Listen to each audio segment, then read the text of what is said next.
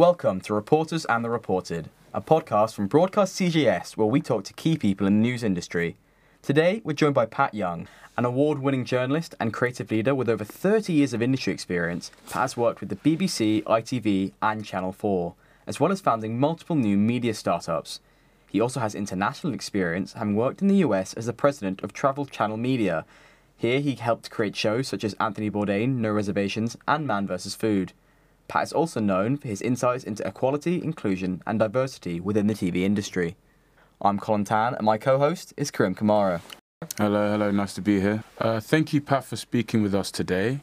You've mentioned previously about the fact that you failed your first BBC interview. My first question is how much of that do you think that was actually down to your race? I I actually think it was probably down to my class more than my race. I'm a working class kid from Stevenage, grew up on free school meals, single parent family, went to a state school. And when I did the news trainee interview, I remember I got to the interview stage and I was actually interviewed by Tony Hall, who went on to become Director General. And he asked me what radio station did I listen to in the morning and, and why. And I said Chiltern FM um, Chiltern FM being a local station in Stevenage. And he said, why? And I said, well, because I had regular travel updates. Now, what I know now is the correct answer is the Today programme on Radio 4, or possibly even the show on Radio 2. Um, but I didn't know that at the time because I didn't listen to Radio 4. It wasn't part of the, the radio that I'd grown up with. And I think those are some of these unwritten biases that sit within systems that um, you know they, they just probably thought well what a really weak answer but I didn't actually know that Radio 4 Today program was the correct answer for, for the for the role that I was going for. When you moved to the US, did you feel these same unwritten rules in the industry? It's a bit different when you go in as the boss, but there are still different cultural rules and values. So, for example, I showed them uh, Greece Uncovered, which was a, a show that had gone out on Sky.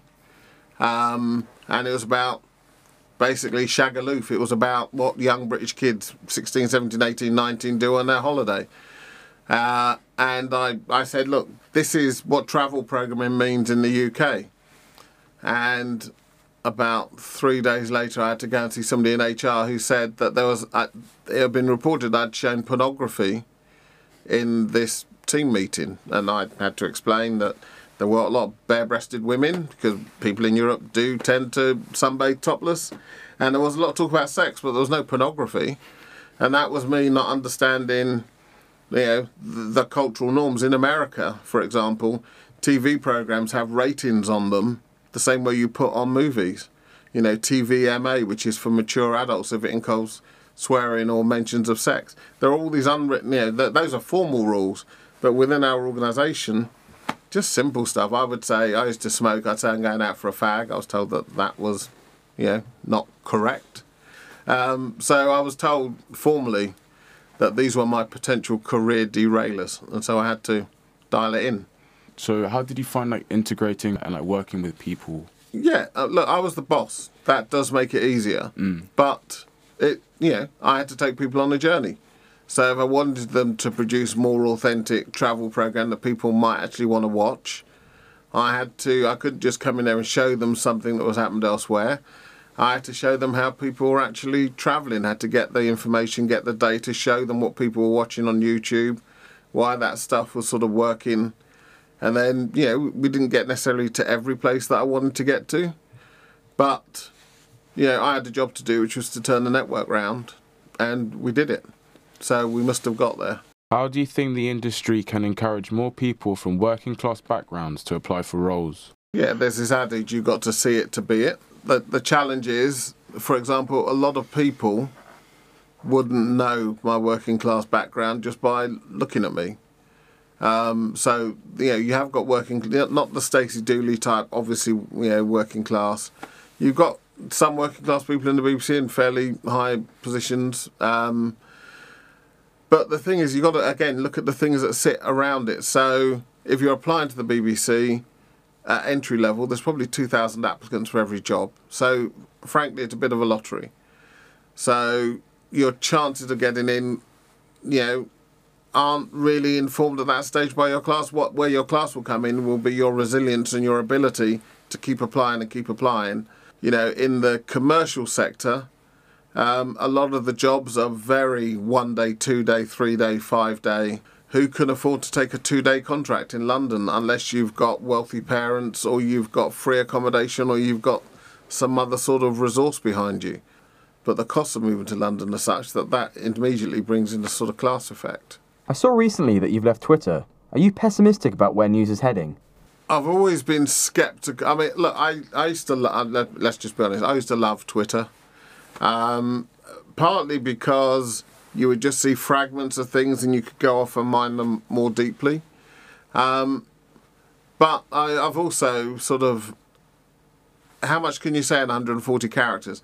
And uh, people realise that, and suddenly you could have two and three and four and five and six, which actually was going away from the fundamentals of Twitter. It was never meant to to be that. It almost became like a newsman, and you got the unthread, you know, the thread function and whatever.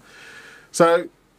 My, my fear is that a lot of power aggregated in the hands of individuals who have got no form of control. Um, I think it's quite ironic that Elon Musk says he's all for free speech, but if you want to be verified, you've got to pay eight pounds. Uh, and if you want to promote your tweets, eight pounds. Um, so I, my my worry is about concentration in the hands of the few.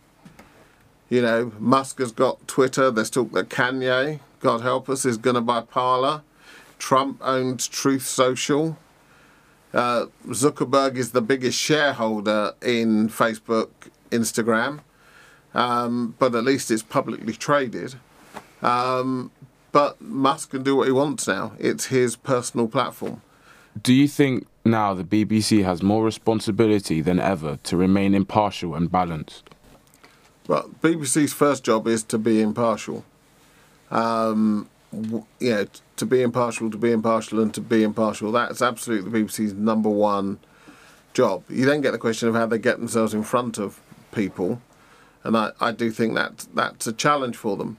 I mean, if I was the BBC, I would be saying, look what iPlayer has done for the reputation of BBC Television. BBC Television, because of iPlayer, suddenly feels modern and contemporary. So, what are we going to do to the news app and how we deliver news that also makes it feel up to the da- up to date, temporary, modern? How how do we personalize news for people who want it personalised? How do we get it in front of them? You know, they are trying to do that. That's why in this big ridiculous studio they do the 10 o'clock news in. Every night they'll say, and you can find more on the BBC News app. But I actually think the way they'll get people to the app is by having content on it that is compelling. There is a guy who does explainers on the BBC. Um, Ross Atkins is his name and um, he started off doing like three six minute versions which were designed to be viral um, and now he's doing a 30 minute show which looked like they had one last night about what's really happening with the refugee crisis in in Manston. He has a way of telling stories using um, some of the tropes of social media and a, a, a brevity of writing and a directness of you know of approach that makes it sort of understandable and compelling. So you mentioned there about what the BBC could be doing to, to keep itself relevant, to keep itself in the picture. If you're inside the BBC, the way you win the argument is by making incredible content that people like you and me and others are prepared to stand up and defend and demand. I just have one more thing I'd like to ask. How useful do you and beneficial do you think it would be to have a uh, Black Britain Part 2? It's funny, uh, we were talking about it the other day. It's very interesting. Channel 4 did their Black to Front Day last year, uh, a single day where they tried as many programs as possible on and off screen to be as black as possible. There was one show which we piloted that day called Unapologetic, which is really an unapologetic take on, on news and events with um, Zezi Mills and Yinka Bokinni. Um, we then did a six part series, and we're just in the middle of doing a six part series now. Um, but that is different to someone like the BBC doing it. I think the challenge now in a more integrated Britain is sort of what would you call it and what would its point of difference be. But I have no doubt that bringing black journalists together in a group is the best way to sort of impact the whole of the journalistic effort in terms of the range of stories, and developing careers, the same way that Women's Hour has done that for women in radio. Thank you so much for coming in, Pat. We've really enjoyed talking to you. Um, we really hope to see more from your production company and where that goes. So thank Thanks. you so much. Thank you.